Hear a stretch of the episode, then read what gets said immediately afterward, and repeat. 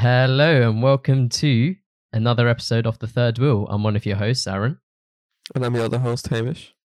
and we are recording from lockdown from the UK.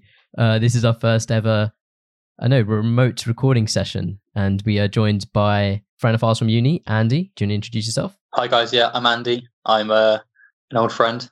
yeah, it's been uh, it's, it's been a like how long has it been? Like three three years maybe. Yeah, yeah. I reckon maybe grad ball. I was even going to go further back to like Cam's birthday in Birmingham, That was like his twenty first or whatever. That was ages ago. Yeah, But that was the last time. Yeah. So you were a housemate of two of our friends from computer science, Cam and Hassan. That's yeah, pretty much how we we all kind of met. And then yeah, I guess the big news at the moment is COVID nineteen and coronavirus. And you, Andy, actually happened to be living in Wuhan, yeah. which is, is uh, kind of all pretty mad. For the last year and a half, and um, yeah, it was all very strange in how how basically. So I live in between the seafood market where it's supposed to have first originated and the hospital where it was first sort of confirmed and diagnosed. So and it, and it's literally I'm literally sandwiched between the two. And I work I was working as a teacher um, for three weeks in that area, and that was after it was sort of confirmed and it became public knowledge. So yeah, I think I may have had it in mid December because, like I said, like you know, living bet- between the two, and also at the rate that it seems to spread, I think there's a very good chance that uh, yeah, I did, I did have it. So yeah, Yeah, I guess if we take it back then to the beginning, when was like, when did you first hear of the coronavirus or like COVID 19? Was it like a rumors kind of going around the city and Yeah, that, like that that. was the first sort of social media sort of circulation, kind of like the first circulation was at Christmas. Um, and of course, China being China, we don't really know how long it is it, it had existed before that. This sort of new strain that was that was being spread. So, because China does like to uh, keep tight a lot of information if possible, and uh, yeah, I must admit it wasn't a scary time. We just sort of thought it was No? just oh, people are getting sick. Yeah, I guess at the beginning, was it just kind of brushed off as just another common virus? Yeah, because the seafood market was sort of a bit of a, a living meme for me and my mates that I work with because it's just this sort of disgusting, this disgusting. In the summer, it stinks, and in, even in the winter, it doesn't smell good. And it, it's all open air. There's like meat hanging down. You can see like you know the juices dripping. I just saw a picture on um, a Metro article, which we'll bring up later. Like it's so, it looks so horrible. Yeah, I mean it's the fish market, which is like on on the main strip of road, on a road called uh, Shin- Xinhua Road, and just off of that you've got the the fruit market next to it as well. And I never went into sort of the back alley parts of it, but I'm guessing that's where you get your illegal dealings, uh, your bats and whatever. So yeah, it's it was just a meme. Like I said, it was, it's, it's just run a corner from my house. It's about a 200 meter walk from my front door. So um, yeah, I'm very well acquainted with that area. Yeah, I guess for those who don't know, like the coronavirus was believed to be started in a market that, like, and this market where it sells animals, based like dead and alive animals, even. Huanan seafood market. Yeah, so so it's so like the main smell in the air is, is all the fish and like you see like live turtles being being sold and that's that's all legal. But of course it's the more it's it's the illegal trade that happens behind closed doors that we don't see. So, um, regarding this, like, no one really, no one's really said the source of it. Like, I don't know if there's any been any different sources in China circulating on whichever social media you can actually access. So I saw that it said that the patient zero is believed, to, well, believed to be a um woman in the sh- selling shrimp in the market, but she says that she got it by using a shared toilet in the market. So, although she is the first person to be diagnosed, she's not actually like the source of it. So and there's no confirmation of it being from a bat. Do you have like any others like mad information for us? I hope China don't listen to this and kill you for it, but you know. It's strange because like the Chinese the Chinese take on it is like like- their official take on it is still that it originated in Huanan seafood market. But more recently, of course, people in the West are suggesting that um that it was like a Chinese chemical mistake that went wrong or testing that went wrong. And more recently the Chinese are starting to say that actually it came from foreigners, which is just so funny. I, I saw this like really long thread on Twitter at like last night from some random guy, but he had like quite a lot of followers. I think he's, I don't know who he is, but he was saying how it was all planned by China. And I think there's a lot of conspiracies about that going around right now about how, yeah, China had to let off this virus and now they're like recovering from it fine or allegedly recovering from it fine. And apparently, like other places in China didn't really get hit that badly. And a lot of other countries that China are like so called allies with didn't get hit as bad as like the US and the UK and stuff like that. Well, it's strange because like the Chinese, the Chinese don't like the US. Like they definitely don't. Trump is definitely definitely a big part of that because obviously anything that he says does circulate on Chinese social media. But the Chinese do actually quite like the British. Strangely, yes, there's history with Hong Kong, but I mean the general sort of opinion on the ground is is that the Chinese like like us. But you mentioned like in terms of the Chinese recovery and their facts and figures, and it's quite interesting because in the news at the moment, it, it, says, "Oh, you know, Italy has now more deaths than China. Oh, America now has yeah, more yeah. cases." There's no way that the Chinese were accurately recording that. Like, like Wuhan has 11 million people. Hubei province has 55 million people in it, and like it was circulating for what two months or so before it was all shut down. Um, mm-hmm. like the shutdown date for the whole province was 23rd of January, okay. and the just like just like it's happened in the UK, the, the number of confirmed cases is not being counted anymore because the people are too bothered with dealing with people who need help like immediately. And so Yeah, that doesn't account for everyone who's kind of self isolating at home and could have it, does it? Yeah, exactly. And of course there's there's also talk about, you know, different people having different symptoms, younger people not even feeling it at all in certain cases. So yeah, it is an interesting one. And I don't think we'll ever fully know because if China is more in the wrong than we than we believe, they won't let that information slip. So the one thing that's um about the conspiracy theories about China obviously manufactured the virus and whatnot.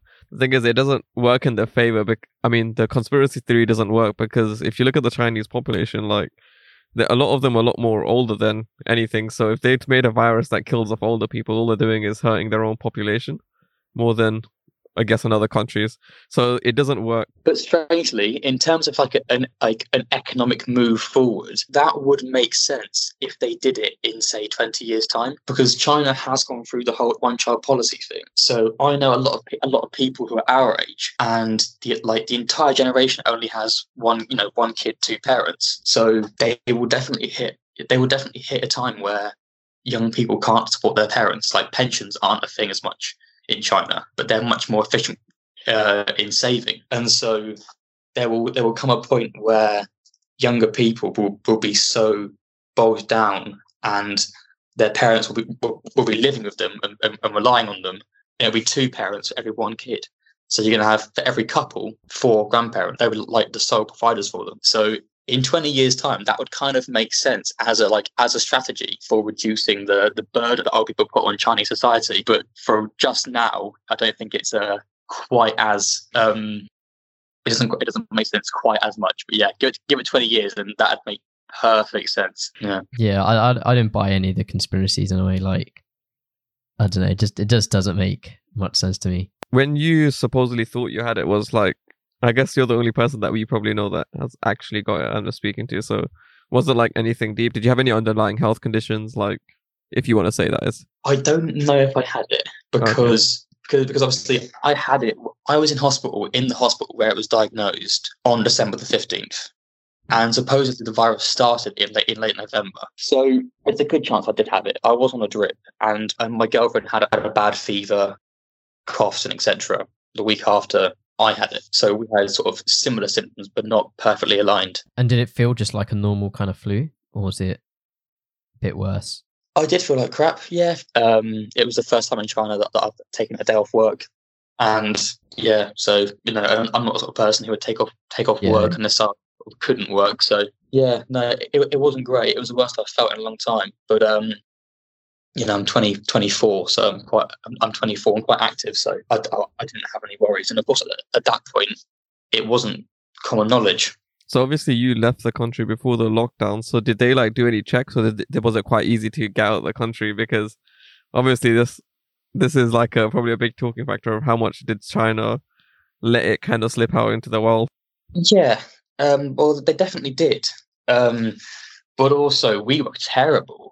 Like the British. I mean, so, okay, okay, right. So this could be its own sort of fifteen-minute section as well. Um, so, so I was quite lucky to stay ahead, ahead of the virus everywhere I went. Um, Yeah.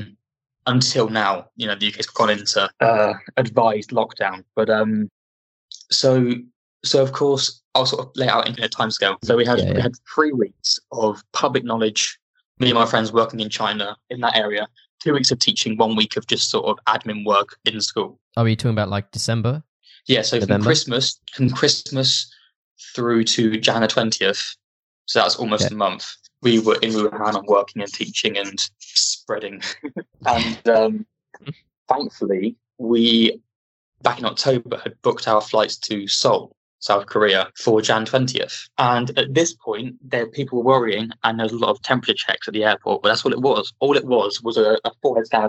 A forehead scanner checks the temperature on the plane you get, and that was in Wuhan. That was at Wuhan Airport, and so we had those sort of three days in South Korea where we just kind of travelled and, and was just going out sightseeing.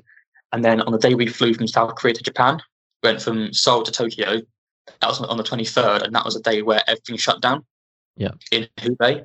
Um, and like at that point, that was where. Do you know what? Now I will show you the videos. I'll show you. I'll share some of it, some of the videos on share screen. One second.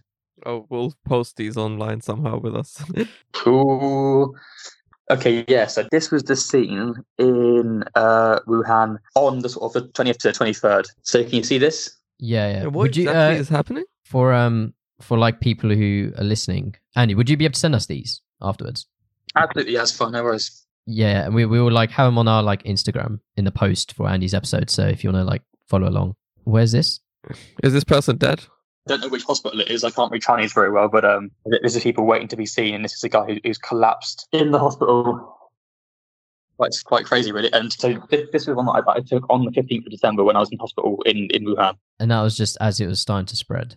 Yeah, yeah. And if you think that that we were disrespectful to other shoppers and that sort of thing during this sort of panic time, the Chinese were so much worse. Really? Yeah, yeah. Like So how was like so the news just started to like break out and also the UK is getting a lot of there's a lot of shit going around about like people in like supermarkets and shop hoarding and stuff like that. How was like China's kind of response? I will try and find that for you now. It's a really good video um, of it's it's like one second. So yeah, so there's a video that I've got on here somewhere of loads of people in China fighting over like literally fighting over noodles in a bowl, like in like a massive bucket. Um, I'm trying to think because it really is impressive. You could probably go viral with some of this stuff. yeah. Well, but I, I I mean, it, it did go viral in China initially, and uh, yeah, like because obviously I'm in quite a few sort of uh, group chats with Chinese people, and they they're very good at sharing all the be- all the best and worst of China. Um, yeah, was it like tougher for you to understand the news? Because I guess it was in Mandarin or Cantonese. yeah, I but like I've got friends and girlfriend and stuff, and they're Chinese, and they they translate it. They, they translate it all for me if I ask. That's mad. So when you got, whilst you, I guess, whilst you're finding it, when you were getting on the plane and stuff, did they disinfect the plane or did, did they disinfect you guys? Like, did they try to? No, no, no. That's fucking mad. No, literally. So all it was was a forehead scan, and that and that was leaving Wuhan. All it was was, was a forehead scan, and And then I guess arriving into the UK they weren't even like it was just an unknown kind of thing at that time. Yeah, so um, so it kind of it kind of it peaked when I was when I was going to come back to the UK. So um, China leaving China was fine. Going from South Korea to Japan with no checks at all, because at that point South Korea and Japan only had a few cases each. And but so, so basically what I did was I waited two weeks because that was kind of the thing that everyone was saying. Everyone was saying wait two weeks and then you can travel. You know, anyone who's been to China in two weeks can't come here. And like because Wuhan shut down, I my plan was to go to India because I wanted to travel, and I thought well, I've- got my backpack on me. Like I always travel lightly, and I when I was in Kyoto in Japan, I waited for the 14 days to pass. Then I booked my flight and got my, my e visa for India. And in between in between getting the visa granted and the day of the flight, India very very smartly changed their laws so that I couldn't go. And it, although it really annoyed me because I, I was out of pocket and uh, and uh, stuck in by that point at Osaka Airport in Japan, India safeguarded itself for a, a little bit longer than everybody else. And so, I, so, so there I was panicking, just running out of patience and l- lacking sleep in Osaka airport. And I thought, you know what, let's just let's just go home. Let's just fly, fly back to the UK, take the hit, and fly back to the UK. And I spoke to the like I compared flights and the, and the cheapest one by far was via Shanghai. Of course, alarm bells started ringing because back through China. They'll look at my my visa, see it says Hubei province, panic because at this point Wuhan was like just going crazy and it hadn't quite spread as far as it has now and um, on the desk at air china and said look i'm you know i i came from wuhan three weeks ago will i be stopped checked all that crap they said as long as you've got it as long as you haven't got it you'll be fine Okay, of course, that's fine. What they failed to mention was that I would be rushed off the plane by a guy in full medical suit, scaring everybody on the plane. Everybody. So, as you can imagine, oh. the entire plane was full of a, um, Asian people, all wearing masks, that sort of thing. I wasn't wearing a mask because I, yeah, I actually no, actually that's like that point I was. I have got a mask, but um, by that point, like the, the panic had sort of set in throughout like throughout East Asia. And yeah, so they were all getting their baggage like down to the airplane compartments, and they all just stopped. And I, I, just, you know, I was just on Spotify listening to music, and then suddenly this guy taps me on the shoulder, and he has this little, um, this little bit of card saying my name and passport number. He said, you know, just you know, just, you know like Chinese, is this you? I was like, yeah, yeah, this is me, you know, and hurries me along the, like the walk, like the walkway in between, and everyone's there, like either side, sort of forced to the side, with their half luggage in their hands, all panicking because they think that I've got it. And um, so just trying not to get near you. Can like imagine the like scene. You know, Chinese people panic a lot. Um, quick tangent. If you mentioned Wuhan, if me and the guys mentioned that we were from Wuhan during our yeah. travels in South in Japan, people would just walk away from us. Like, because obviously all the tourists there were Chinese because it was Chinese New Year. Hence right. why our yeah. why our trip was already booked, and also hence the spread. And so when I was sort of in that kind of that like worm in between the plane and the terminal, there's, there's that sort of like bit of like extendable bit. Mm-hmm. So I was just off the plane, and all of the air hostesses and like airport workers were all like, ooh, like, like trying to like you know sort of like peer, peer up to watch the foreigner being examined, and um and the the medical guy in his sort of full suit just put a thermometer under my tongue, a thing in my ear to check me, and you know, thirty seconds go by, everyone's still watching me like you know, with googly eyes. And I'm asking him, so am I okay? You know, in Chinese, like basic Chinese, so am I okay? Am I, you know, how, how are things? Am I all right? And yeah. he doesn't even answer me. He says, you know, come with me. So I'm there panicking, thinking, oh shit, maybe, maybe I actually do have it. Yeah, I was going to say, like all of this, all these checks on you and people acting that way around you, doesn't that make you, did that make it a lot worse for you? Did it make you panic a lot more? I mean, I just thought, Christ, what's going to happen if I now can't get back to the UK? I just thought, like, I don't really care about my health because I know that I'll be okay from it. Most people average are okay from it. I just thought that's another four hundred pound on flights down, down the drain. Also, I'll be in China if I've got it, which is even worse.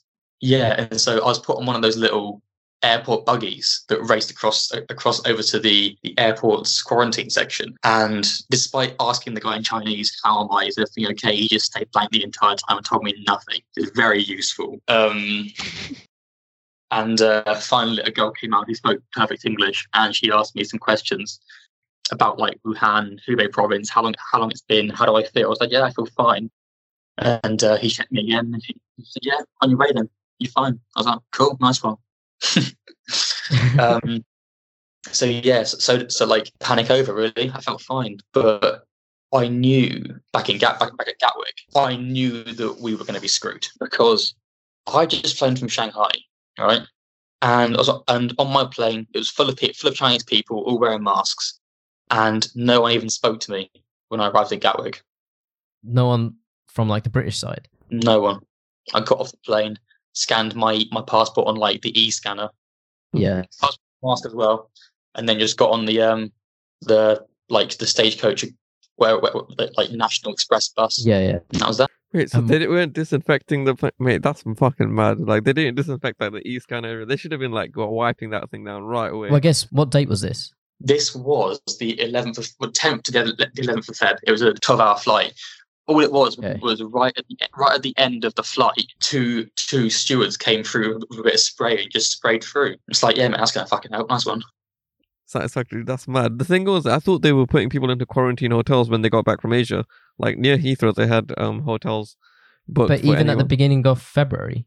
wasn't Yeah. in the UK still a bit like what is Yeah, but- this? They actually had the hospital set up near Heathrow already. They booked it entirely out.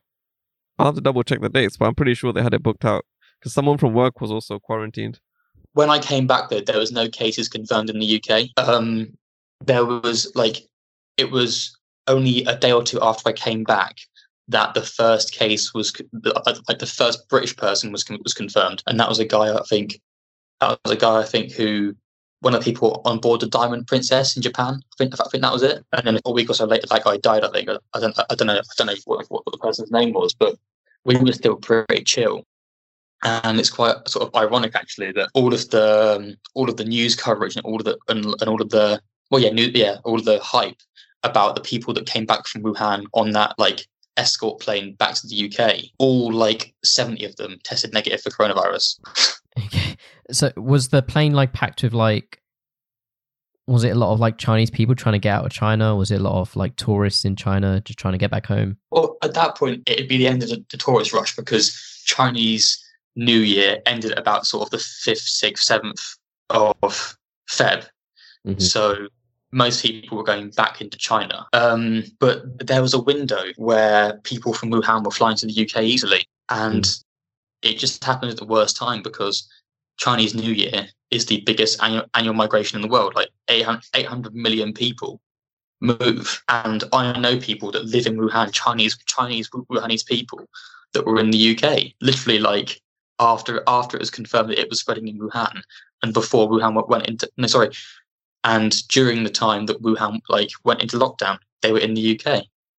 So we like I knew upon arrival that we were just absolutely screwed. Yeah. Everything it just kind of sounds like a movie when you're like describing your whole like kind of yeah flying to and fro and then in the airport and being dragged into quarantine at quarantine and then people not speaking to you. What about like people like friends and like colleagues still back over in Wuhan? How are they like doing? Do you speak to them regularly? One of my uh, mates, Jay, who I teach with, he he's been there the entire time. He, he's from Ghana, and um, he he's just bored.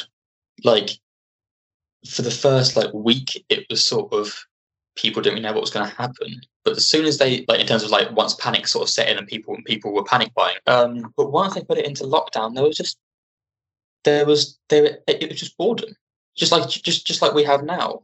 Um, but slightly worse of it, they couldn't leave the house. It was just boredom. And of course, you, you do see videos where you where you, where people are being like abused because they are leaving the house, and the police are very tough. Um, I don't think I have any of those videos on my Chinese phone, but I think I've seen them on. Oh, I've got it. This is a video that I'd Yeah, like yeah. to show you guys. Uh, you, see, you see it? Okay, yeah. Yep. Yeah. Surely that's so bad, like contagious wise. My God. Yeah, they're all like close to each other and not keeping their social distancing, you know? No, but the thing is, look at the contact as well. That's mad. Did someone like put their hand in the bowl of noodles? I don't understand. Did they put it like? That's crazy. she she just simply scooped up loads of. Look at that. They've got like full on buckets. Yeah, that that's happening in a lot of countries. Though it's not just like Wuhan. Oh, man. I mean, China. Sorry. Wait, is that on the floor and they're just picking up on the floor? I don't know what it is. I just, oh, yeah. But yeah, that's just it. I mean, how mad is that? mm. Sorry, I just found that at the time. Um, but yeah, you asked about my friend Jay. Yeah, he's Yeah, fine. yeah. He's like, Why did he decide not to go back home and just just like stay? stay I with don't know if Ghana g- gave out like a relief flight. I mean, we can. We, we've got plenty Yeah, of I funds. suppose. Um, but I don't uh, like. I don't know if Ghana or I don't think Jamaica also. Um, three of three of my colleagues are Jamaican, and I, I don't think Jamaica did a flight out either. Um, It also depends on the health system, I guess, right? Like if they can, if they think that the public can handle it and so on. So I guess it was better for them not to. yeah. Yeah. What what were your like family saying when you I guess you were in Asia and China and then you were telling about this like virus which is just outbreaking. It's just were they like being like come home, come home like as soon as you can really? there was no panic at the time. There was just no. Everyone just thought, oh, so some people are getting sick, all right, and and no one really knew. Like like my mum messaged me around Christmas, New Year time, saying, oh, you know, but you know, Wuhan's in the news. Apparently, there's, there's a virus. I was like, yeah, yeah, it's down the road, um, and um, But when I came back, that was when that was when everyone in the world knew about it. And my dad initially didn't want to see me for like the first week because he had pneumonia last year. So he didn't want to risk seeing me because I'd been in Shanghai and Japan because Japan had it quite badly at that point as well. Yeah. Um, so yeah, that, that that but by and large, I mean, everyone was pretty pretty relaxed. They were just happy, just happy just to have me home, and they and they weren't too concerned because once once Wuhan went into lockdown, I managed to get out. So yeah, so I kind of just Yeah. Yeah, do you have like thoughts to go back also? Like if if and when? well, like um, two days ago, China um, blocked all foreigners coming into the country, um, which is really annoying because I would like to go back ASAP now that the UK screwed and Yeah. Wuhan is set to like like you know, Wuhan Metro is going to open up in on the eighth. Yeah, they started lifting up restrictions. One of the guys I work with, Zach, he's an American. He's been he was stuck with his girlfriend's family. he met him for the first time. Stuck with his girlfriend's family in a in a in a city in in Hubei called Yichang, and he's going back to Wuhan in four or five days' time. And it's just really annoying now that they've banned all foreigners because obviously they don't want it coming back into the country. Um, and yeah, and it's quite annoying for me because I would like to go to China now, but until further notice, I can't. I, I legally can't go in. Like even if you've got a valid visa you, as a foreigner, you can't go into China now. Yeah, I saw one of your uh, your Instagram posts. I don't know how joking you were, but you're saying you you basically felt more safer in you felt safer in Wuhan than you do in London. Yeah, because because that's a strange thing. Is that it's that our government has less power over us than the Chinese do, and in peacetime, that's that's great for us.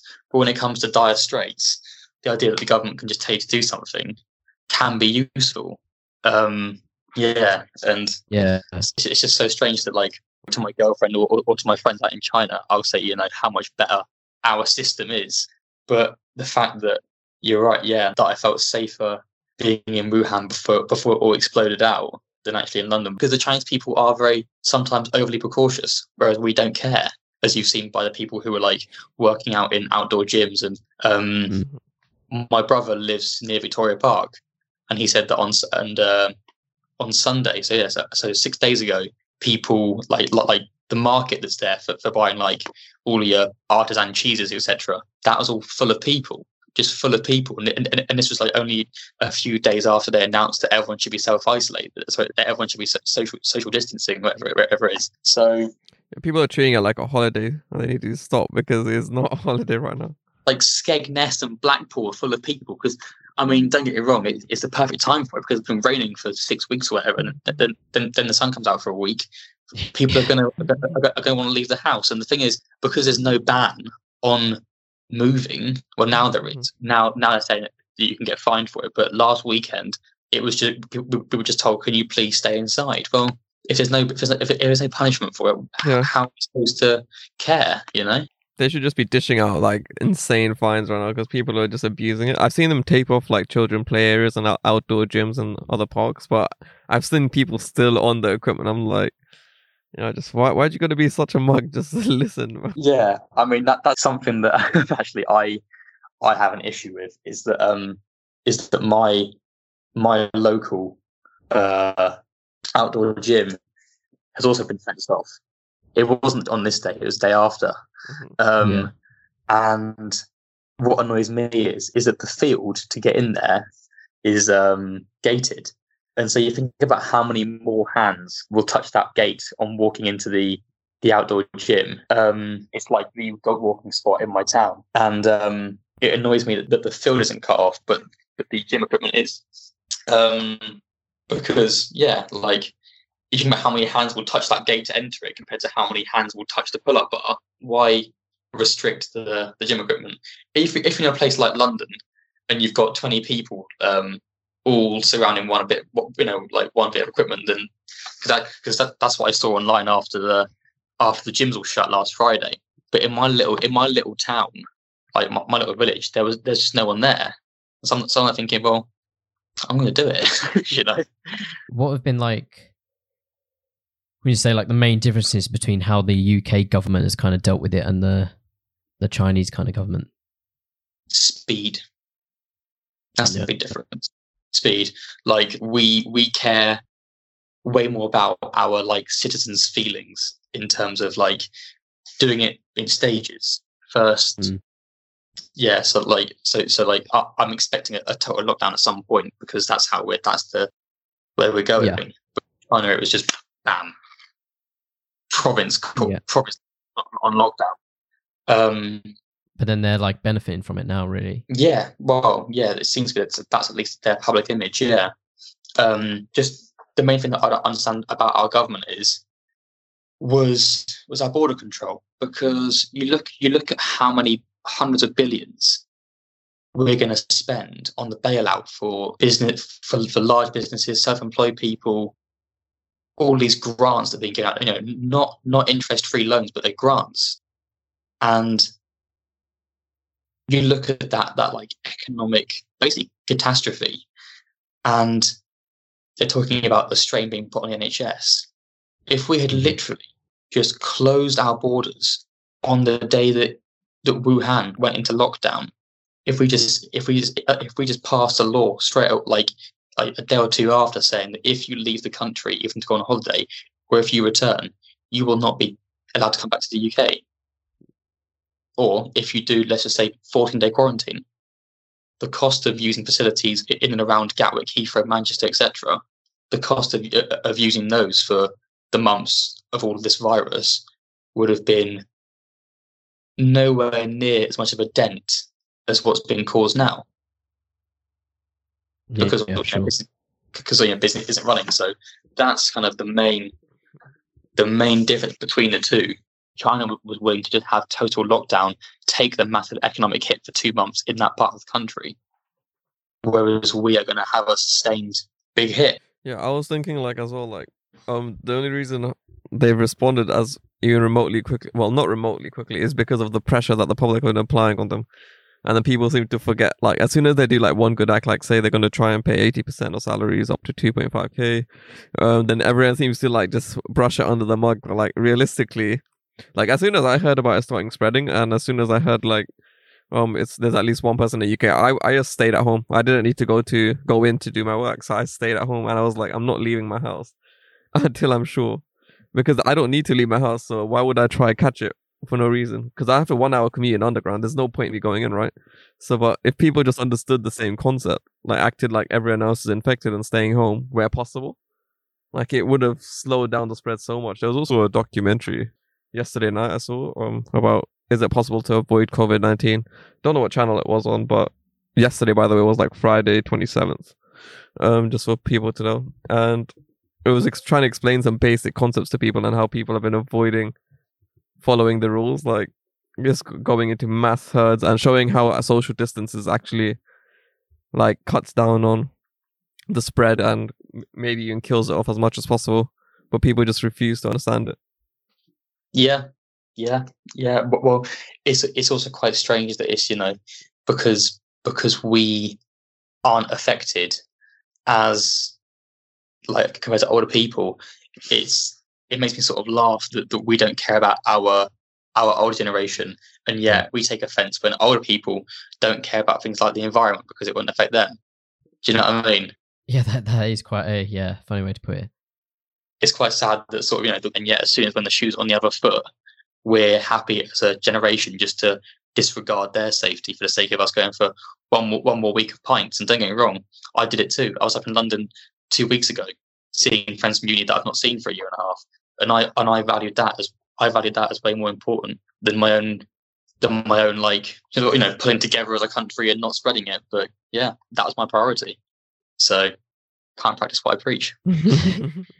And for them as well, they they would have known that you were in Wuhan, and they were like totally cool with you potentially having it and meeting up and stuff like that. Yeah, yeah, exactly. Yeah, and uh, uh, once again, there's no knowledge about about like there's no confirmed knowledge about how much it how much it can still spread, and Yeah. if you can get it back again and that sort of stuff. So yeah, don't know. Yeah, I think the scary thing is that it's so unknown. I guess um, Mm. they really don't know a lot about it. I think even now, really. Yeah, but I, but I mean, I think I think now finally, by and large, the, the UK is now doing the right thing. It's just taken them too, too long too, long- too long to get to this point. I um I actually watched a documentary yesterday. If anyone's interested, it's on the B- it's on BBC iPlayer. It's only a thirty minute thing. It's called Wuhan Life Under Lockdown.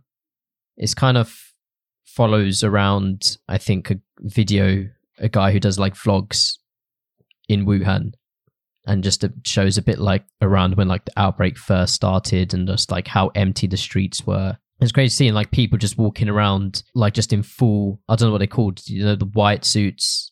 Um or the protective gear. Yeah, yeah.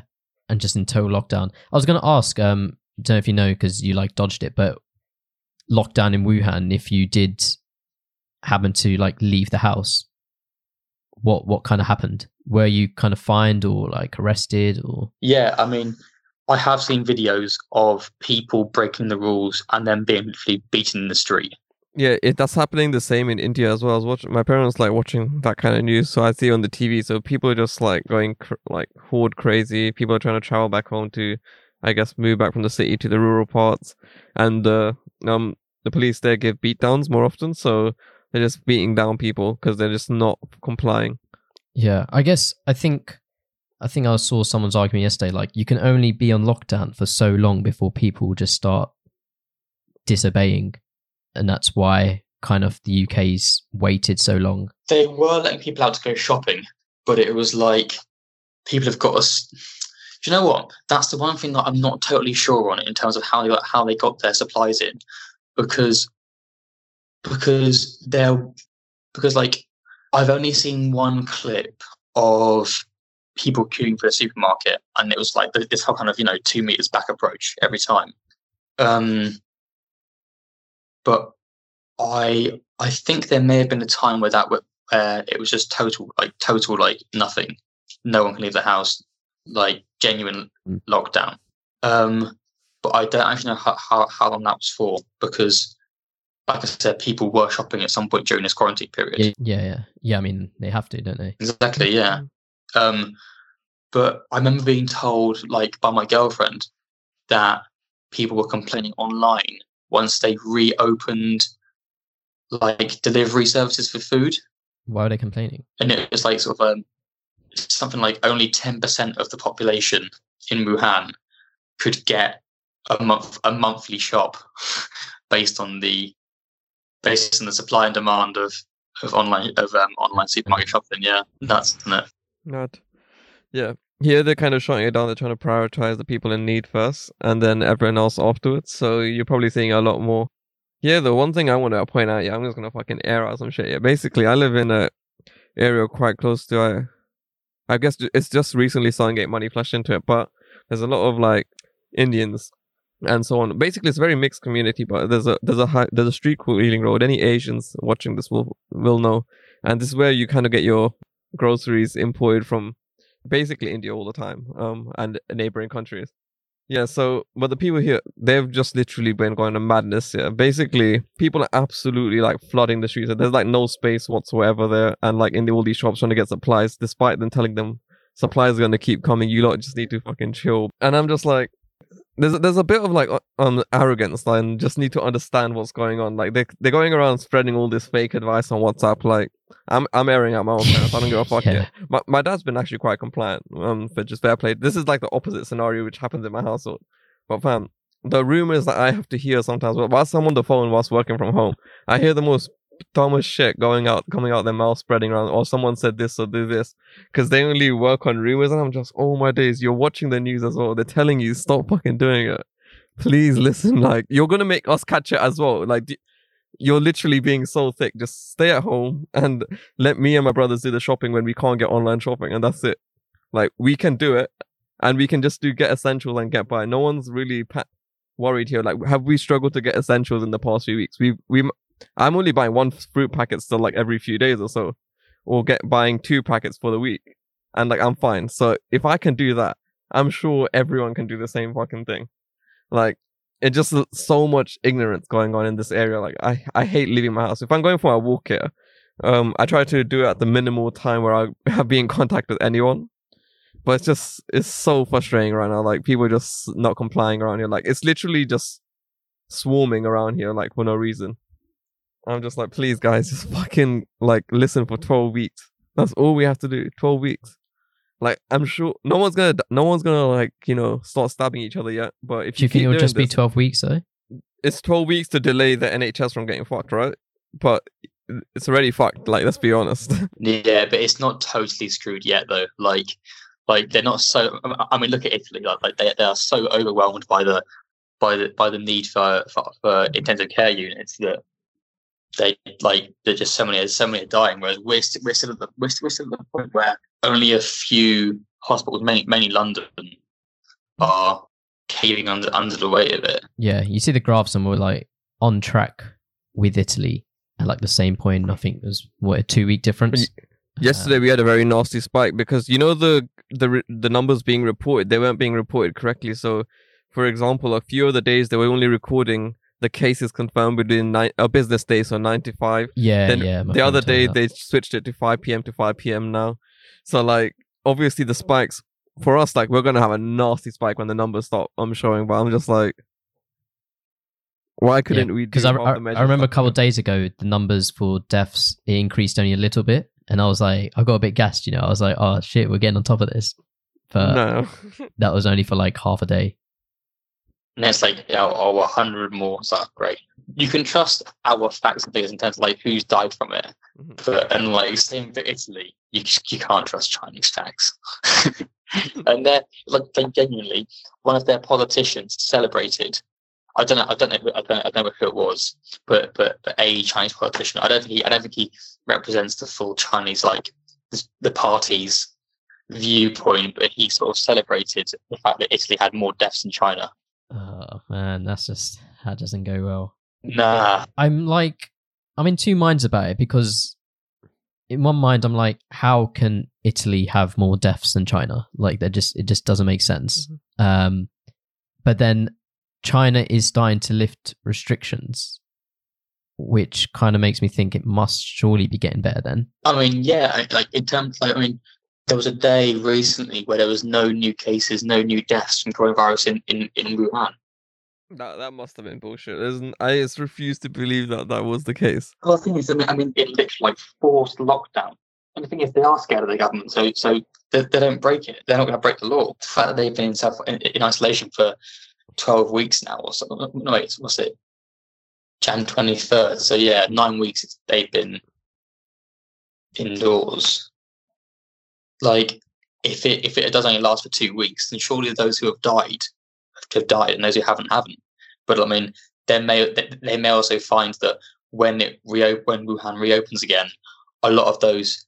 I mean, can you imagine if like if like a family is just not heard about after after after the reopening, and they go in and just find an entire family of people that have died from it. I mean, it's unlikely to get to find a whole family. It's more likely to be, say, you know, an, an old couple. But at the same time, I'm imagine I can imagine that those numbers will skyrocket, and they won't, and they and they Yeah. they won't report it because it because it will make China look weak again. But they, but there will definitely be uh, many many people that that, would- that just stayed inside and just died in their homes Died in their homes. Yeah, when you've got 60 million people in one Chinese province, and let's face it, outside of Wuhan, I mean, Wuhan's got a lot of hospitals, but like Wuhan compared to the UK is different level, different level medical care. And then, of course, you take compare Wuhan to the other parts of Hubei province. I mean, Christ, the facilities there are mm-hmm. dog shit. So there will definitely be thousands and thousands who have died from it in the, in the countryside and in smaller cities in, in, in, in Hubei, especially. And so those figures will they will they will be made total crap because there will be a massive spike in like revealed death toll, but they won't announce it.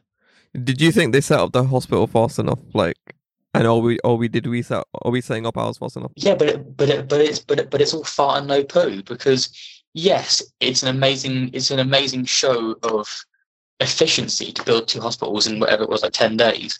Great, you know, that, no, it shows some it shows a lot, but at the same time, like in the UK, we're just we're just converting buildings. Why why did they need to build? Why, why did they need to build a hospital to show it off if they put all of those hundreds and thousands of workers that were working on it and being paid good money to do it? They could have just converted much more space rather than building foundations. And so, yes, it was impressive what they did with that hospital, but it's more of a show rather than not. I'll give you, I'll give you, um, I'll give you a good example.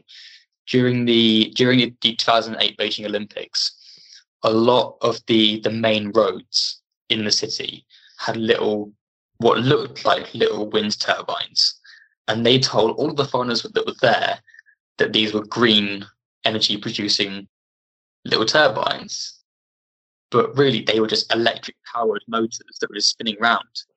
So they were so eager to give off this impression during during during the Olympics, when really it was just total crap. So this hospital is is kind of like a diluted version of that, but on a much grander scale. I remember here they're also building like a few temporary morgues because of the amount of deaths that we're expected to have.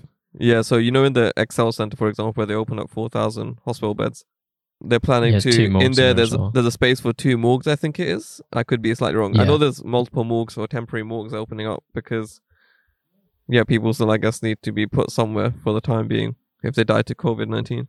And yeah, they're saying we're going to be expecting a really high death. I mean, not a high rate, but they're going to expect people to go away anyway. So just be prepared for it.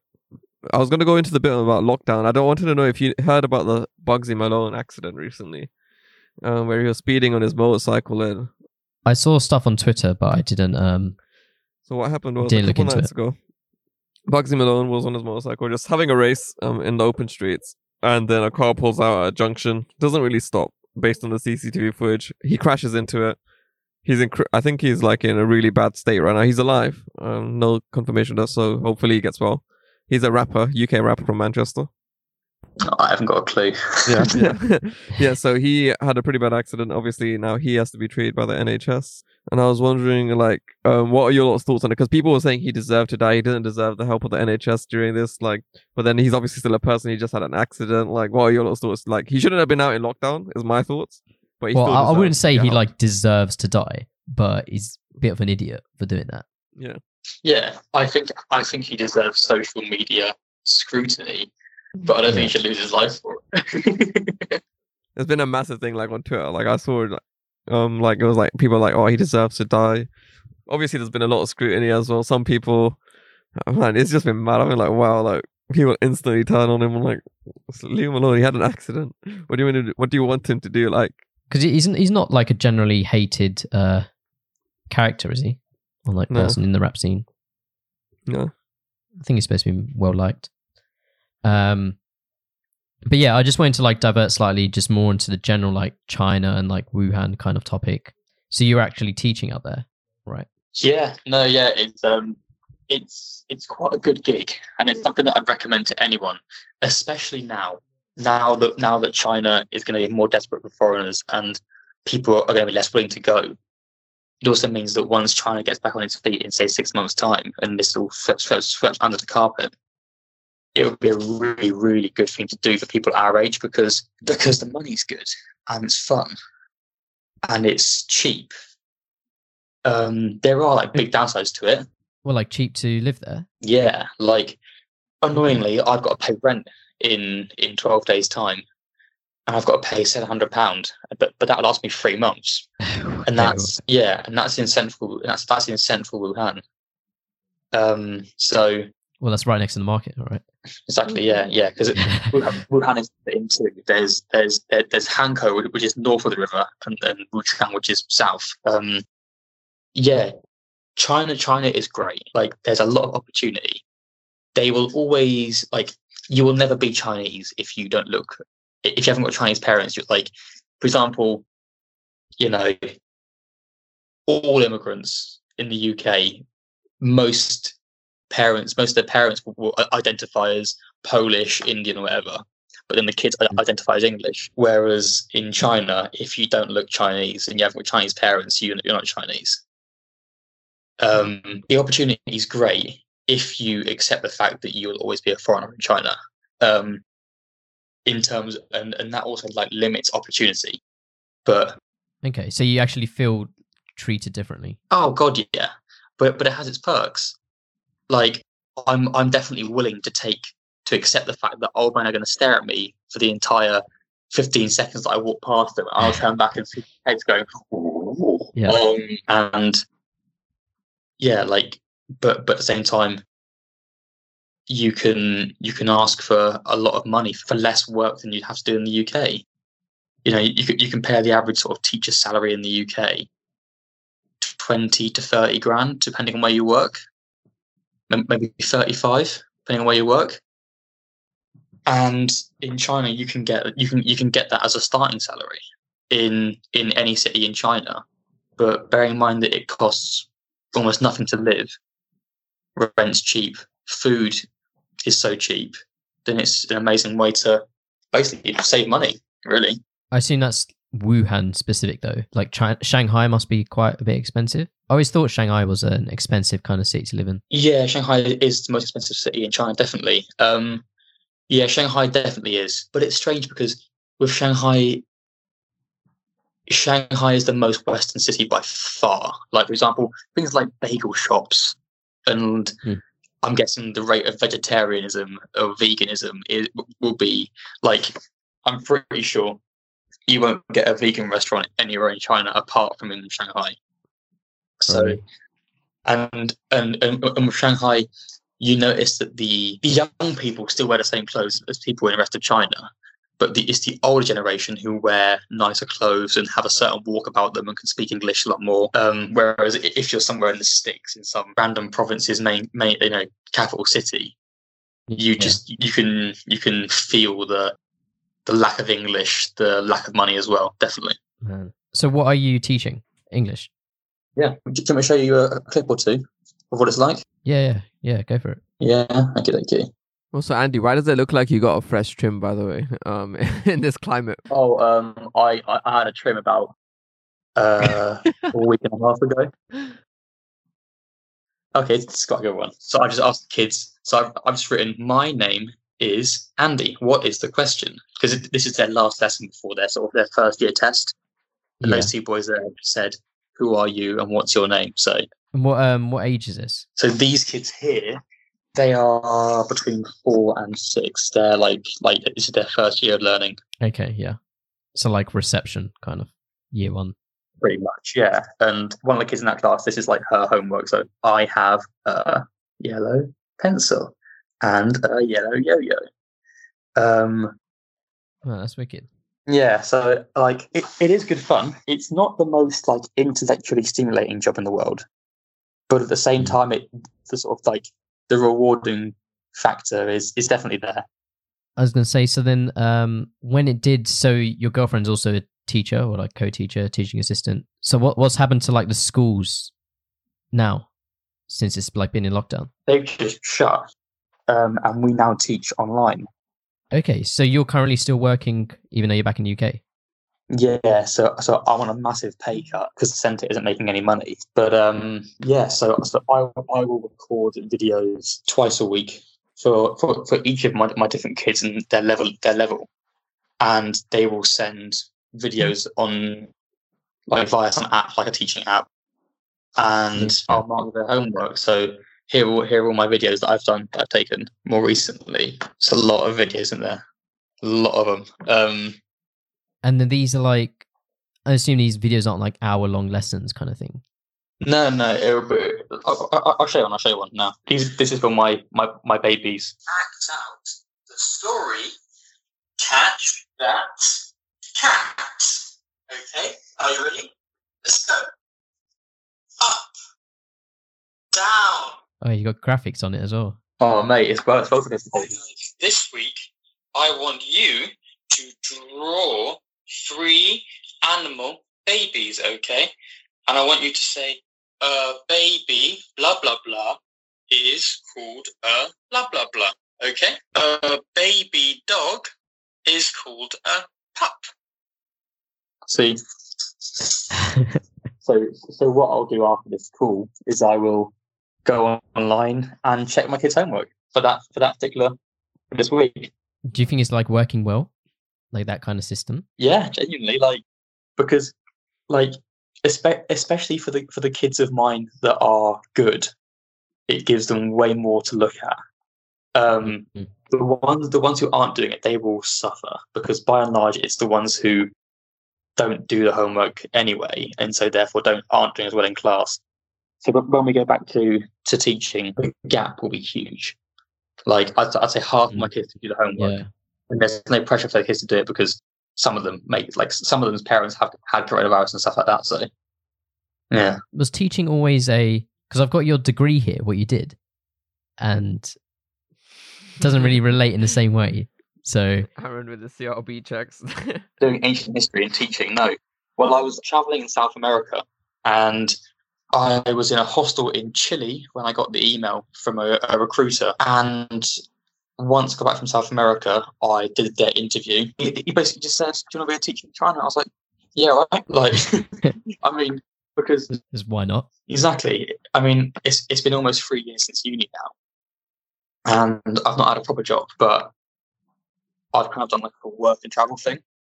When we left uni, in, I had it um, in the pipeline to go and work in Ghana, Okay. and I worked in Ghana for October, November, December of seventeen. That was a uh, like a junior consultancy thing. So we were we were given like a Ghanaian volunteer as well, pair pair, um, and we would we were all assigned a CEO, and we would have to work with that CEO to try and improve their business. And my guy needed needed a lot of help. he made a lot of money, but he had no bookkeeping. He he had like nothing. Like he didn't know anything about his competitors, all that kind of stuff. So we did, we, Okay, we did like yeah. SWOT tests and on the first day, like like I met him in his suit and he was like, "Nice to meet you, man. Uh, where's the where's the where's the business plan?" And I was like, "What do you mean? uh, where's the business plan? I've just met you. Like like I know I know nothing about your business." And he's asking for a business plan on the first day. So that was incredible. Really amazing experience that one So you were there for how long in Ghana? For three months. Three months. And then where do you go after that? Came back, went to South America. So I did. Are you guys watching the the Race Across the World film on BBC right now? no. No, not have I heard of it? I think I've heard of it. I've watched the first three, and basically they're racing on. They've they've got two thousand pounds as a as a pair, and they have to get to go from Mexico City down to Ushuaia in in the bottom like the most bottom city in Argentina. Okay. And so I I basically did that route. So South America did, did yeah Mexico, Guatemala, Central America, apart from Honduras and Belize because of warring tensions and stuff at the time Yeah. yeah, so all of Central America, and then went down this this side of uh, South America. Went down like Colombia, Ecuador, Peru, Bolivia, Chile, up Argentina, back back up to Rio, and then flew back via Portugal and Marrakesh, which was nice. Uh, that sounds wicked. I think we've got a lot of time now on lockdown, so I can watch that TV series. You know And what's so while- mad about Pardon? lockdown? I saw some news about this is fake news, but that Russia re- releases 500 lines to stop people going outdoors during the coronavirus pandemic. But this is apparently a fake story, and people are just sharing it as a joke. So this the actual videos from somewhere in South Africa and not Russia, but people are sharing it and just c- continuing the joke about it. 500 lines have been released by Putin in Russia. So, so if you see that news going around, it's fake news, according to. Um, a I mean, if, if enough people believe it in Russia, then it could work in their favor. So, No, no, the Russians are sharing it as a joke. It's just the people uh, okay. outside are believing it as true. Yeah, you know, you know, what I think so hilarious, but also like disgraceful, is that um, it keeps on saying like you know North Korea cases one, cases zero, cases one, cases zero. If that someone gets it, they just kill him straight away. Oh. Uh, I don't know what's happening over there.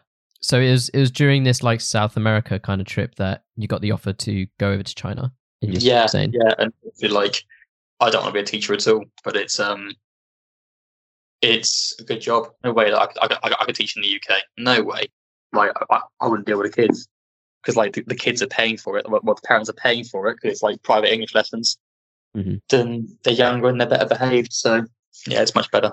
How is your like? Is it Mandarin? My Chinese, yeah, Mandarin, yeah. Like, it's, I mean, they just call it Chinese, but yeah, it is Mandarin. Um, and um, no, it's okay. It's fine. Like, it's not great. I'm, I, I'm personally quite embarrassed by it because in South America, I learned Spanish pretty quickly. But um, once I, I got lazy. Once I was able to travel by, by myself in China and get and get by, basically, I got very lazy and didn't do any sort of further stuff. Since since since since I've been back in isolation here in the UK, I'm I'm learning a bit more. But I mean, So is it like difficult to teach? Well, yeah, I mean, they're paying for an English only environment. Okay, so it's beneficial not even to to just always speak in English. That's kind of what they want. Yeah, yeah. I mean, like between us foreign teachers, there is varying degrees of Chinese. My friend Jay, the one from Ghana, he speaks perfect Chinese. He like they all think that he's from a province called called Zhejiang in south in southeast China. Then, then you've got like the guys in between, who is like me, basically the English guys, me, Lewis, Michael, Nick, and we can we can speak enough to get by and be absolutely fine. And then there's the American guy Zach who speaks none. He's been there for three years and he speaks no Chinese. All he can say is "chu," which is eat, and uh, "jayo," which is like "come on." I think uh, one uh, another thing about China is like fascinated me. I had a Chinese uh, housemate when I was in America, and that was only then I learned about like Chinese censorship and how much of like social media is kind of like blocked off. What what's kind of like the whole situation like regarding that? What's that all about? I I thought from my knowledge it was just to stop like rioting and like mass um gatherings against and protests and stuff like that. It's a shared knowledge. They don't want ideologies to come into China, and also they don't want Chinese people, let's just say, spending ten pound a month on YouTube when that's going to to an American company. If they just if they just ban YouTube altogether, then it will make the Chinese companies make their own equivalents. You know, like Okay. TikTok is Douyin in China. They have Weibo, which, which is which is like their version of Twitter. WeChat is their version of Facebook. You know, Isn't WeChat like everything? Yeah. Well, That's WeChat is like your WhatsApp, your Apple Pay, and your Facebook in one. But they still use like YouTube equivalents. It's just so ironic though that um, I think it was Versace or one one one of the big uh, Italian fashion brands. They posted like there was a shirt as part of their as a T-shirt as part of their stock that had like you know London, UK, Paris, France, and all that jazz. All these Mm. cities, Stockholm, Sweden, and then it says like Shanghai, China, Hong Kong, Hong Kong, and of course because of the whole Hong Kong tension and that sort of stuff. Literally thousands, hundreds of thousands of people that were just disgracing Versace on Chinese social media. And you can't help but think to yourself, well, that you know, this post is on Instagram. Yeah, Instagram's banned in China. Then and so you kind of think, well, why why is the Chinese government getting involved in in Instagram Instagram posts and Tr- Donald Trump's tweets when Yeah. why Twitter is banned in China? It's it's very much a case of they it's not banned, it's just they control who sees it. If you want to get a VPN and see China and see Western stuff in China, you can, but you've got to pay for it. And so that sort of just disincentivizes most people from doing it. And so it's very strange because things like Chinese New Year or back in back in like I think it was September or October, there was Chi- there was a 70th birth 70th birthday of, of the Communist Party of China, and they just turned off VPNs for. So it's just funny how like how much they like they allow VPNs, but they just filter how much how much you you can see. So is that how you kind of communicate with like friends and family back home? VPNs, yeah, VPNs. Mm. So uh, one thing I actually wanted to ask, kind of off topic, um, but basically, you see how there's like that common stereotype. If you're like a, as I said, foreigner, I guess in China, do they actually go and take pictures with you as if you're some celebrity? Oh yeah, I always just sort of joke with them if they say, oh you know can you get a picture? I was like yeah mate, a hundred quid, please, you know like tenner please, the tenner, and they'll laugh. I'll look at them and go, ten pound please. Just try and gauge their reaction, but yeah, no, it's fine. Like you get used to it, you really do. And it's not so much like you know if I go to like a tourist place, like if I'm up a mountain or something. People are going to want to take pictures, but it's when I'm in like doing my nine to five, or if I'm like in a bad mood, and someone's just staring at you, and you to think, "Oh my god!" Like I, I might occasionally just turn to some guy and go, "What? What are you looking at?" They're, they're just like, but but like they'll also record you without telling you as well, or like you know without asking you. If you want to get a picture, come and ask. You know, I'll say yes. But it's when I'm just like walking down the street and someone's just going to be there like recording me. Yeah, yeah, yeah. I hear a lot of like celebrities like talk about stuff like that, and yeah, they don't like it over here. Are there a lot of like? Do a lot of people speak English, like around where you live?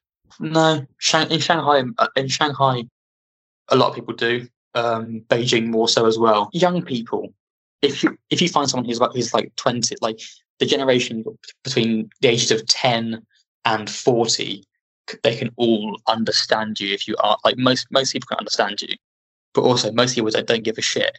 So they'll just say the phrase "mayo." Mayo means no, or like, or like I don't have, but it also means like, "Mm, nah, just go away. Okay.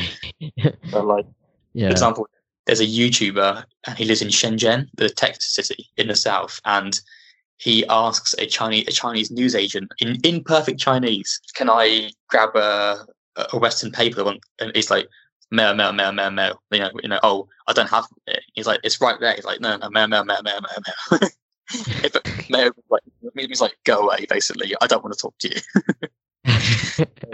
So Fair enough. like they they can read it quite well they can read english quite well and they can understand some but they're very afraid of talking because their their education system is once again i use this phrase a lot it's all fart no poo What Yeah, is it saying? I, the you said it earlier, so and I just like let it slide. I was like, okay, yeah, I kind of get it. yeah china china is, it is all the show no substance it's it's all the hours at work not much productivity all the hours in the library at university fall asleep on your laptop you know Yeah, yeah. Well, Well, Uh, I guess we've been shitting a lot, I guess, on China. So I was wondering if you had like anything. What are the good things that you come across? Like maybe some food dishes or so on, like some cultures. like I do frequently bash China, but there, but there's definitely a lot. But like, there's a reason why why I want to go back as soon as I can. You know, the mm-hmm. the lifestyle is is incredible. I haven't.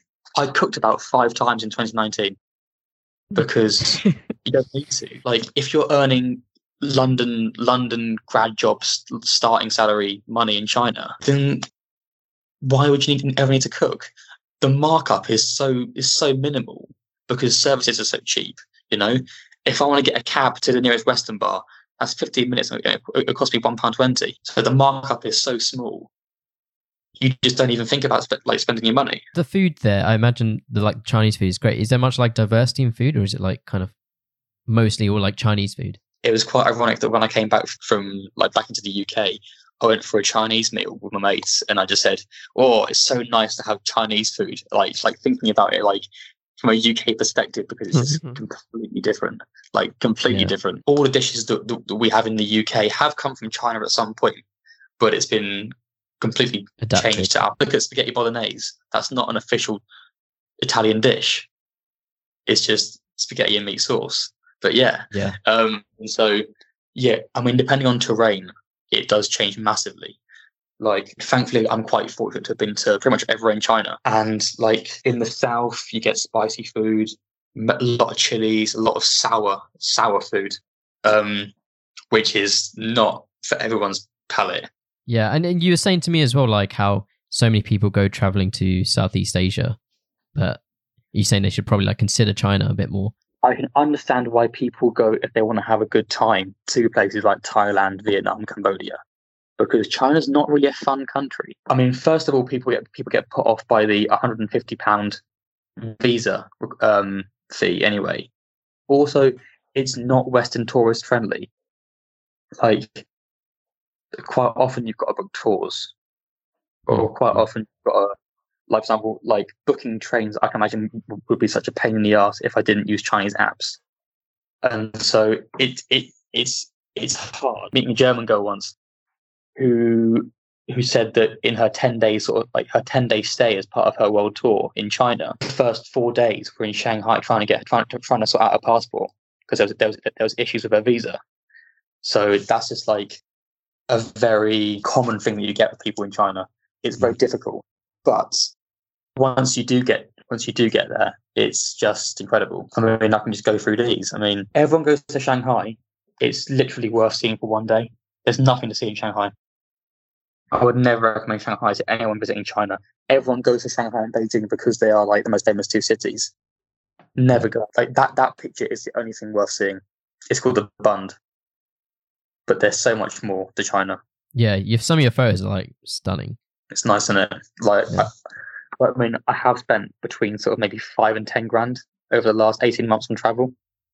I guess you've been like basically all over the world, Africa, South South America, Asia. Yeah, yeah. I don't, I don't know if you guys know about Xinjiang, the the province in China. Mm, Yeah, no. Oh, that's worth looking up after this because um, there's a lot of tension. Oh, is this where they have the concentration camps? I. That's the one. Yeah, Oh, I only heard about it recently, though. I, I can't lie. Um, I found out by Nish. I was uninformed of such um, madness is going on, but Yeah, My knowledge of China is very low. so is everyone's. You know. yeah. Well, Aaron, it's supposed, well, allegedly, obviously, you don't want the Chinese to come assassinate me after this. Um, um, they basically have concentration camps or the equivalent for Muslim people in China in that region.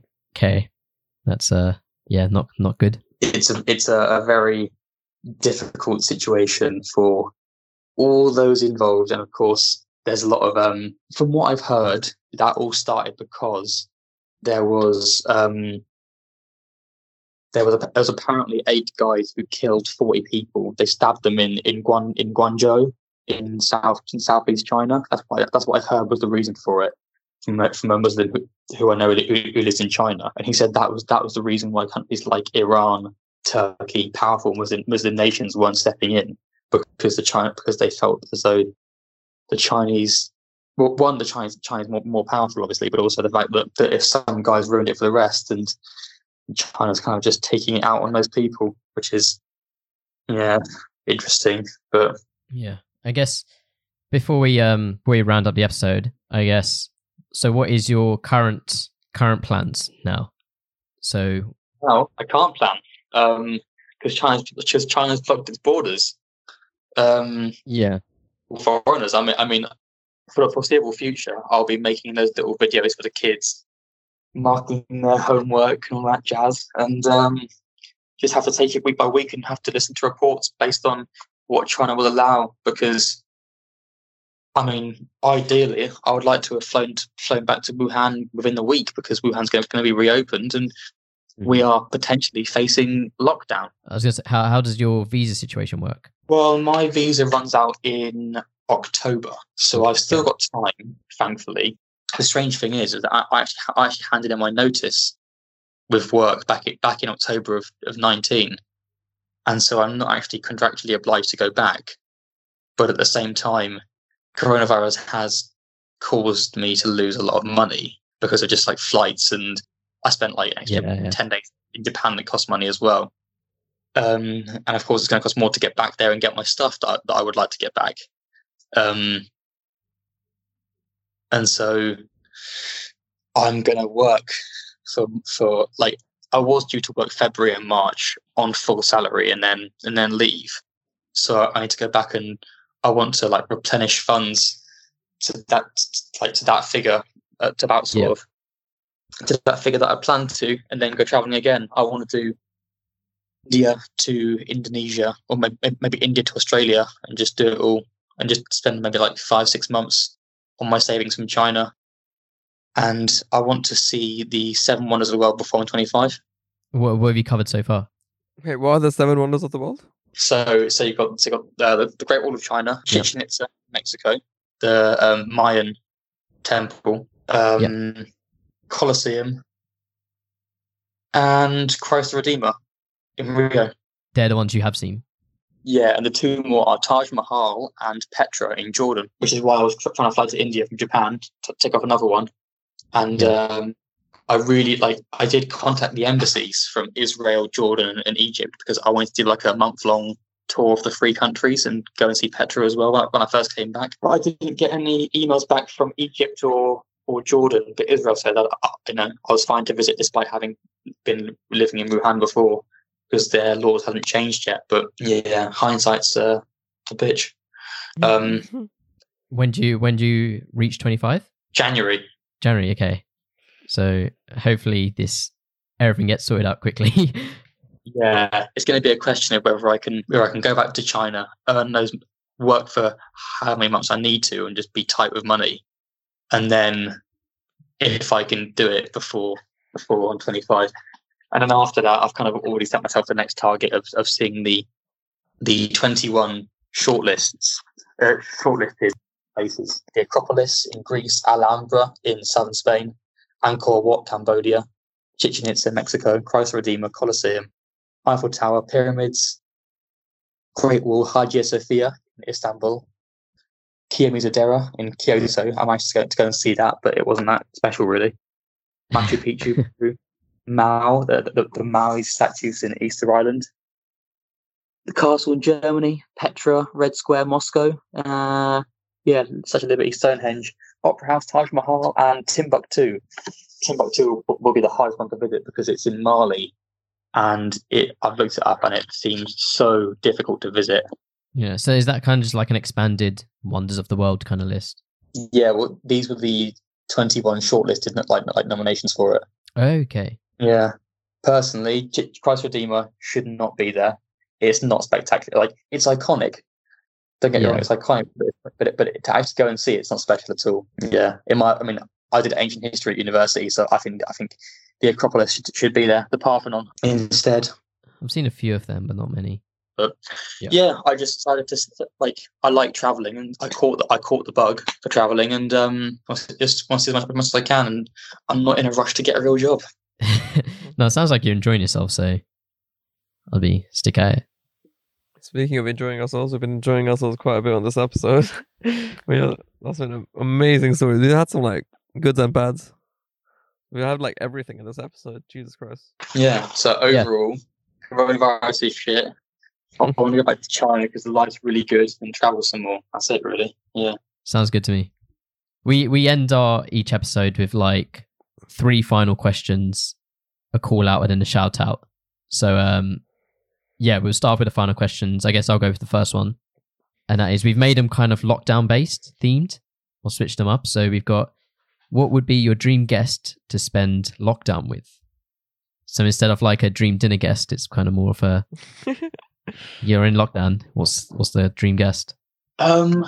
Do you know what? I would like to go for Roy Keane. Roy Keane. Oh, I don't know. Oh. How how come? Because surely I'm like, yeah, he's legend, hero, whatever, but I don't know, you might just get a bit pissy. it might not end well. The thing with Roy Keane is is that is that he's not like because the last thing you want from from a quarant a quarantine pal Got is you. then to be Yeah, yeah, loud and is you know loud and in your face. Whereas Roy likes to keep things very calm, and if you ask him a question. He'll stick to himself. Yeah. If victims, yeah. And also, if I was quarantining with Roy Keane, I would just like not too much that I'd, that I'd piss him off and make him kill me, but I would ask a lot of questions about Man United and Alex Ferguson and all that sort of stuff. And I know, you're, I know, I know you're also a big, a big United fan, so um, um, yeah, Yeah, no, no, Roy Keane. Yeah, when you first said it, I was like, okay, Roy Keane might be a bit of a dodgy one, but I get, I get it now. Yeah, yeah, I can see that. If anything bad went down as well, hopefully Roy Keane would have my back as well. So yeah, I think he would.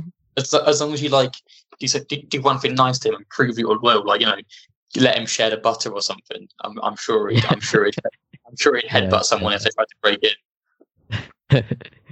I think my my dream um guest would be I think ideally I'd want to be a no one, but then I saw I've been watching Maya Jama's um obviously Twitter, Insta, yeah. She, um, Oh, and I Maya Jama, her yeah. energy, yeah, her energy would be just amazing to be around in this lockdown. no, she should, she'd be up there as well. To be fair, yeah. Yeah, sweet. Okay, the second question is: What is your chosen meal for the rest of the lockdown? If you could only have one meal, Oh Christ! Um, is this based on what I've got in the cupboard or what I could have? what you could have, anything you could have. Yeah. You could have starter, main, dessert if you want as well. Oh, that is tempting. Um, all right, for starter, do you know what? I'm gonna go simple and go like. Actually, no, bollocks. No, I'm not. I'm gonna go for foie gras, mate. Yes, it's What- yes, what? foie gras. It's kind of like it's, it's it's like overfed goose liver. Very unethical, but God, it tastes brilliant. Fair enough. like I've, I've, only, I've only I've only had it a few times in like in like snazzy restaurants occasionally, but it's really nice. Um, Yeah. main course. Oh, I'm gonna I'm gonna go for something that I had in Japan recently. Um, great A5 Kobe beef. I don't know where it is, but it sounds fancy. I spent two hundred pound on a steak. Oh, it's different quality. Like it's it's like go on go on YouTube and type in and type in like like you know what is Kobe beef or like yeah. I might even get I might, I might like send you a link to a guy who eats at the place that I went to. But yeah, it, it, it was next level. So yeah, I'll go I'll, I'll go for Kobe Kobe beef. I've seen a lot of those videos where um, it's like I don't know five dollar burger versus a hundred dollar burger, and like a lot of those kind of stuff. So maybe, Bu- BuzzFeed worth it. yeah, yeah, yeah, that exactly. Um, so maybe I don't know. Maybe it was on there. You going for a dessert? Um, I would go for some British apple, apple crumble. Nice. and then the third question and final question is um this is a question we ask every guest, the same one, and that is what has been your most memorable third wheeling experience? So that's not not on the show. We mean like if you're third wheeling someone or someone's third wheeled you.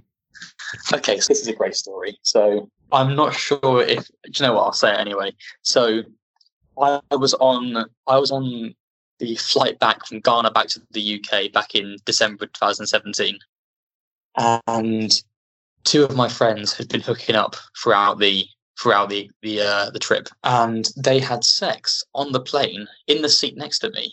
Um, okay. Flying from Accra in Ghana to Dubai, and we got we got shit faced on the plane because we'd been in quite a dangerous compar- like comparatively dangerous country for 10 for like 10 weeks. And our our like curfew and restrictions based on based on like the, the company we, we, were working for were quite tight because it, it, was it was government funded. So when once we realized that the plane had a free bar we just started getting pissed. And yeah there was kind of a fifth wheel. There was kind of a fifth wheel which, which, which was the guy next to me but not but nothing's major but nothing major happened with the with the girl on my lap. So yeah, okay. So it was kind of a third wheel, fifth wheel fun um, event. Um, but the couple, the couple who were the window seat had sex, and they were there rocking, rocking backwards and forwards. Um, she was on his lap, and they were having what, sex. What were you doing during this time? Like trying to watch a film or something? no, no, no. I, I was drunk. And we, the five of us were having a conversation, but but but but the guy the guy the guy who was on the aisle, he he he he was a bit more sort of shy and shy about this sort of situation that was unfolding like unfolding before us, and he he was just kind of like had his hand on on the on, on the armrest, kind of looking down the plane, kind of just checking to see if anyone can know what we're doing. But because it was because it was like you know a flight from Ghana to Dubai, so it was just so unthinkable that it was they were able to get away with it. You know, if it was like mm. you know Malia back to London, that they might check for that sort of thing. But it, but it was it, it was an overnight flight, so it was like two three in the morning. All of the the Arabic, African, Asian guys who were on the flight were all asleep, and so they they they just decided to have sex on the on, on the seat next to us. Right. So yeah, that's that's a mem- that's a memorable experience. I'd say it's definitely a story. And the, ne- the next section is a call out, or would you like to nominate someone that you think, or multiple people that you think would be a good guest to have on? Okay, so I'll nominate my friend Jay, the guy who's been in lockdown in Wuhan. Mm-hmm. Hopefully, he, he, can provide you with good content. I'll go for Hassan and Cam as well. Why not? Yeah, uh, yeah, we, we'll get them on. Sweet. Yeah, and then we and last thing we do is just a shout out. So each of us can shout out something, whether that's like your social media, something you're working on, something you've bought recently, a restaurant, whatever. Do you have uh, anything in mind, Hamish? Yeah, so I have the Skepta Young Adz and Chip collaboration album called Insomnia that just dropped um, a couple days back. And yeah, obviously Bugsy Malone, um, because I love his music, so I'm hoping he makes it through. And yeah, we get more of his Bugsy Malone music. he's still an idiot. Yeah. um, I'm I'm gonna shout out a little uh, a little website I made recently uh, called Rona.live. That's R O N A dot live, and um, it's basically just like a live-ish counter of the coronavirus. You can like select countries and like see the number of like confirmed cases and number of deaths and number of like recovered patients. You should also include travel information on it as well. That's important. Ooh, Flight information, okay. like or like like like border information. Yeah, yeah. No, that's a good shout. And before anyone shouts at me, I'm not. Earn- there's no ads on it. I'm not earning money from it or anything, or like that. So, Andy, anything you'd like to shout out? Based on what Hamish said, I, I want to shout out uh, a band called, called uh, Hallas. They're Scandinavian. H A L L A S. Hallas. And um, they, they just released a new album. I'm not a big fan of the new album, but as a band, they, they deserve a big shout out because they're really awesome. And um, yeah, I'm not I'm not really, really working on much digitally apart from just trying to make nice looking Instagram pictures for myself and yeah, close friends. yeah, we will have your Instagram in the uh, description in a way. So go check that out. And yeah, thank you so much for coming on. No worries. Our first remote guest. So let anyone listening let us know how it all sounds and all. And sorry if it doesn't sound Yeah. usual, but you know these are different times we're living in. But yeah, anyway, hope everyone like listening has enjoyed it. And Hamish, anything? Yeah, check out our Patreon. Check out the Clips channel if you um if you want to just watch the shorter versions of the episodes. Um, what else is there? We have a Discord server, so go join our Discord server. We're gonna start games night and so on very very shortly, so you'll be able to join. And during this lockdown, we may just have it every other day. Who knows? Um, if you want to come and chill with us, talk to us, play games, whatever. Um, and this can be all done through like an app. So, yeah, let's just at least enjoy the free time we have and yeah, spend it having fun. Awesome. Well, um, everyone stay safe, wash your hands, stay inside, all that kind of stuff. Uh, I don't Keep know. what the- space.